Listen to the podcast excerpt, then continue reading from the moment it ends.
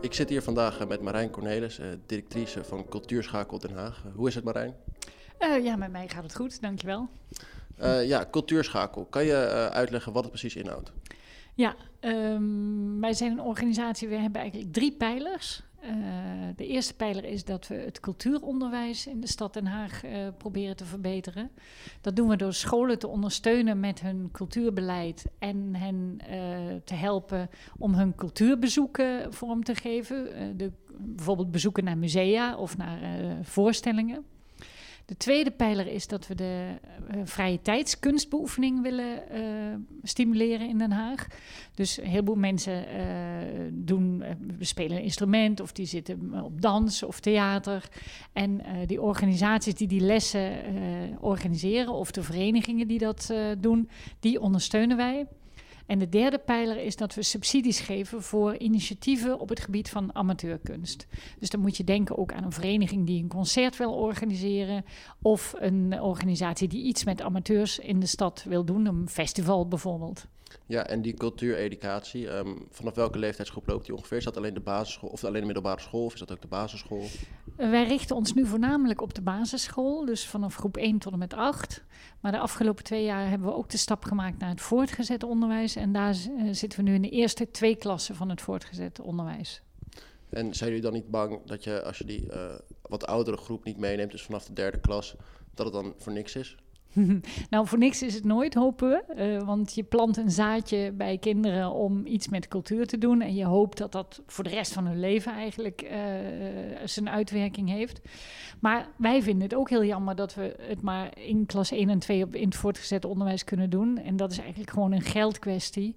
Want ja, alles wat we doen kost geld. Um, we hebben maar een beperkt budget. Dus we moeten ons richten op de laagste klassen. En we hopen eigenlijk heel erg in de toekomst wat meer geld te krijgen om ook naar de hogere klassen te gaan.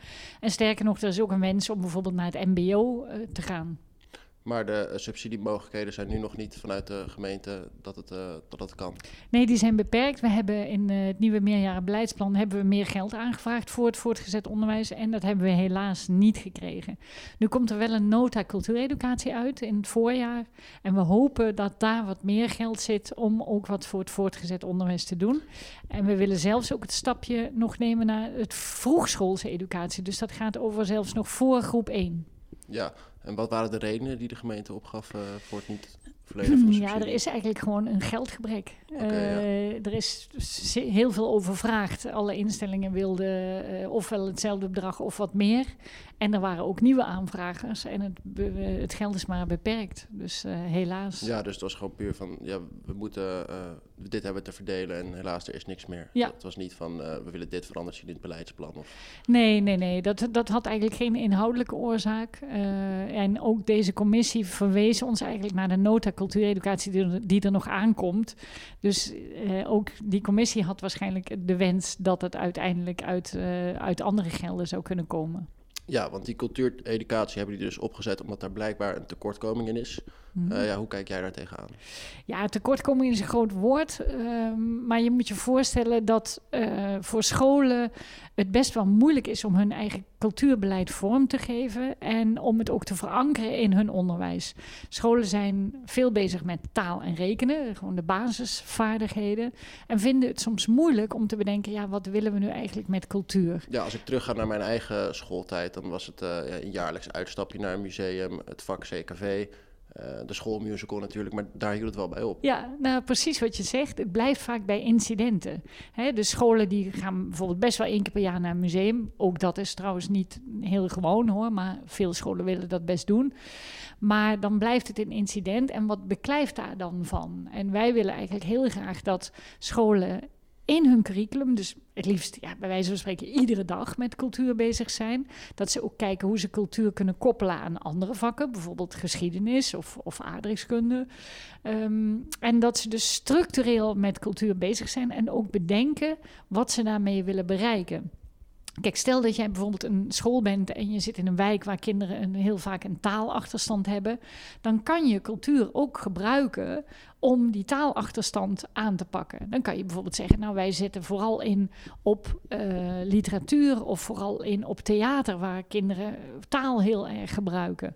Maar als jij in school bent en je zegt, ik wil me juist profileren op muziekgebied, dan wil je misschien wel een vakdocent muziek of dan wil je misschien wel uh, dat kinderen in de klas een muziekinstrument gaan leren bespelen.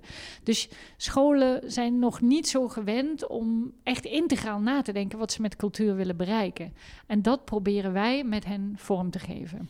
En is dat dan um, door um, zelf uh, daar personeel voor aan te leveren? Of is het uh, de leraren en leraressen daarin op te leiden? Ja, uh, we leiden interne cultuurcoördinatoren op. En dat is dan dus één iemand in de school die die taak heeft gekregen, vaak van de directie uh, aangewezen, of ze melden zichzelf daarvoor aan. En die persoon proberen we op te leiden.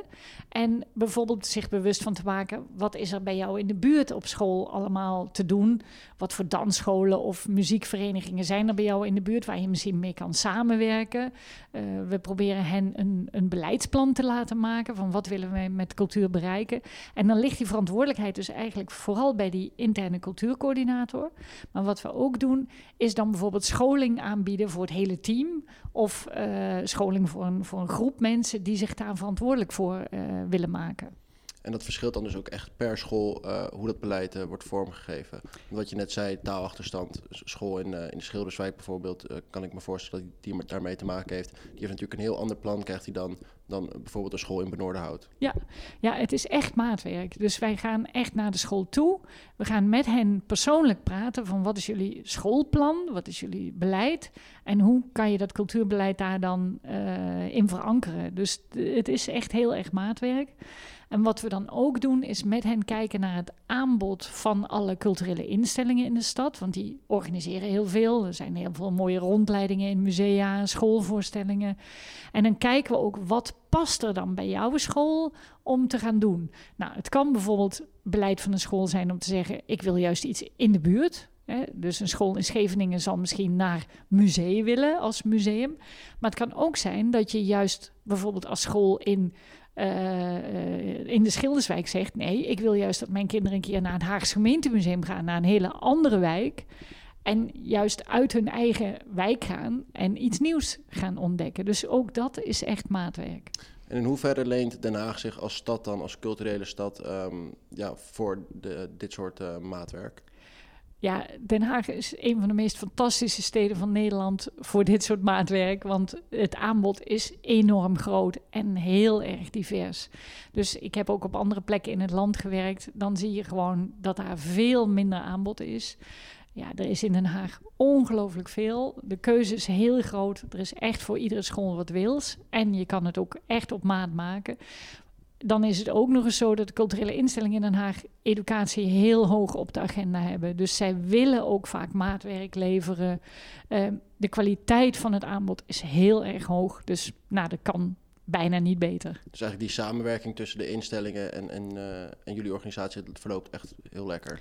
Die verloopt lekker en we proberen hen natuurlijk ook wel te voeden. Hè? Want uh, al die individuele educatief medewerkers van die instellingen, die moeten ook maar uh, het landelijk beleid bijvoorbeeld allemaal volgen of, volgen wat er allemaal op scholen gaande is. Nou, dat kan niet iedereen, want er zijn soms niet genoeg uren voor.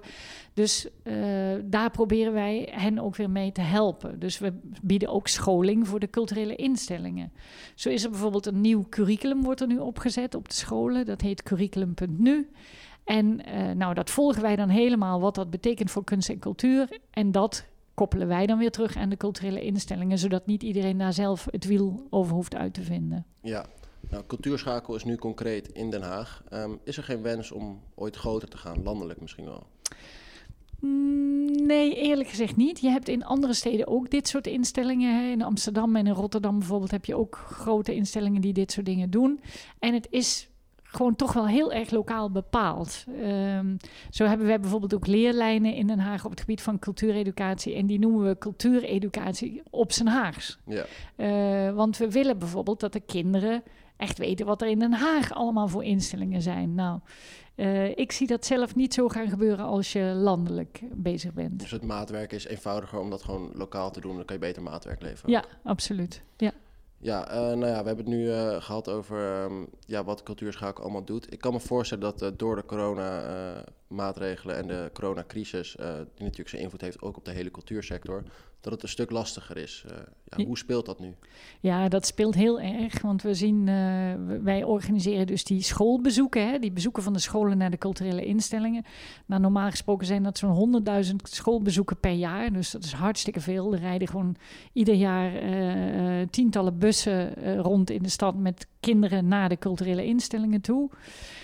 En dat gebeurt op dit moment niet. Dus uh, in het begin zagen we dat scholen de voorstellingen probeerden te verzetten, de bezoeken probeerden te verzetten. Uh, ja, en zo langzamerhand gaat dat eigenlijk niet meer lukken. En zien we gewoon dat er dingen afgezegd worden en dat het een beetje een verloren jaar is zelfs al gaan de scholen weer open, dan ligt de nadruk weer heel erg op taal en rekenen. Ja, op de uh, leerachterstanden in te halen. Ja, en, en je ziet dan, terwijl wij zeggen, hè, cultuur kan daar ook een bijdrage aan leveren, maar de drempel om dan met, je, met die kinderen in een bus te stappen en naar een instelling te gaan, dat kost je zo een halve ochtend. Uh, die drempel is hoog. Dus dat zien we helaas wel gebeuren. En hoeveel invloed heeft zo'n verloren jaar dan um, concreet op, uh, ja, op de cultuureducatie. Maar is zo'n jaar nog in te halen? Mm, ja, dat is denk ik niet meer in te halen. Um, we hopen dat het volgend jaar wel weer een vlucht neemt. Hè. Dat scholen misschien denken, doen we dit jaar ietsje extra. Maar ik heb daar twijfel over, omdat het, de tijd van de scholen is gewoon uh, maar beperkt.